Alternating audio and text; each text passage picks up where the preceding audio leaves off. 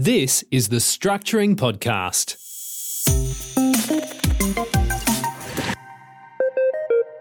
Hello and welcome back. This is Terry Waugh and we're on episode 67 of the Structuring Podcast. Today's topic is security for loans. All right, so there's two types of loans. There's secured loans and then there's unsecured loans. An unsecured loan is one when you lend money and you don't take any security naturally. So that's like a personal loan or a loan from your parents perhaps or a loan from a friend. Even credit cards are unsecured loans. Secured loans are loans where the lender takes security. That's usually a mortgage over house or land. And it can also be loans where there's a Personal Property Securities Act charge over an asset that is not land, for example, cars. So when talking about security for loans, there's three different aspects to consider. The first one is tax. The second one is the legal side. And then there's the lending side. Now, on the tax side, it generally doesn't matter what a loan is secured by in order to claim the interest. So a loan could be secured by the main residence, but the borrowed money could be used by shares, for example. The interest on the loan can be deductible even though the security is a private home. So same with investment properties. You could borrow against an investment property and use the borrowed money to buy your principal place of residence or your main residence, but the interest wouldn't be deductible. So security doesn't really matter for deductibility of interest. On the legal side, you want to make sure, if you are the lender that is, that you can recover the money that you lent. So you generally would want to have security for any loan you give. Banks take a mortgage over real property, and that's probably the best form of security. Well, there's two types of mortgages. There's registered and unregistered. A registered mortgage is a mortgage secured on title.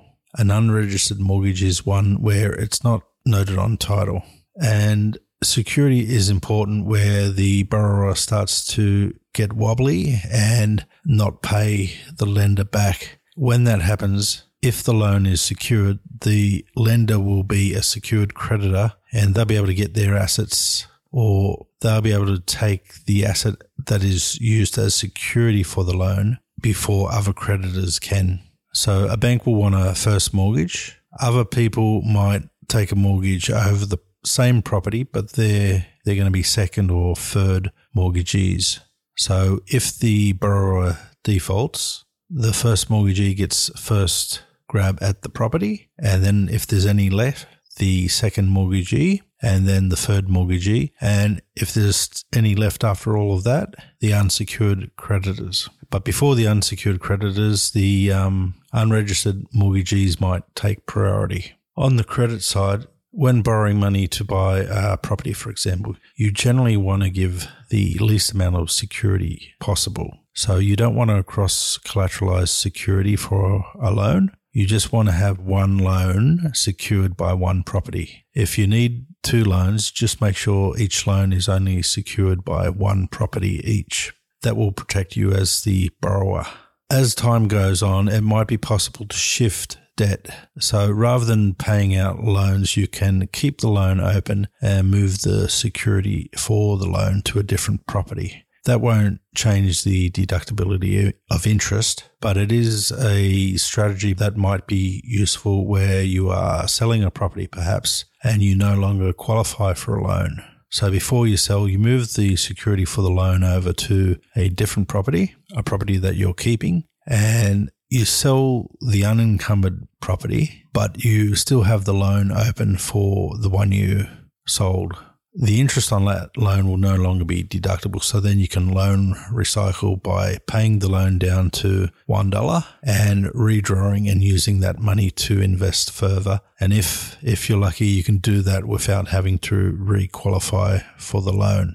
Generally, you would want the investment property secured by the investment property itself. However, if you do have a large amount of equity in your main residence, you could borrow solely against the main residence and use that money to buy an investment property. The investment property might be unencumbered, but the loan is still an investment loan used to buy the property, and the interest can still be tax deductible. The advantage with doing that is sometimes the certain lenders will give lower rates if the loan is actually secured by the main residence. However, asset protection wise, if there is a default, the lender will be able to take the main residence instead of the investment property. However, if you were getting into financial difficulty, you could always sell the investment property before that happens. So this is just a bit of a brief introduction to security for loans. There's three different aspects. I'm licensed to advise on all of those aspects.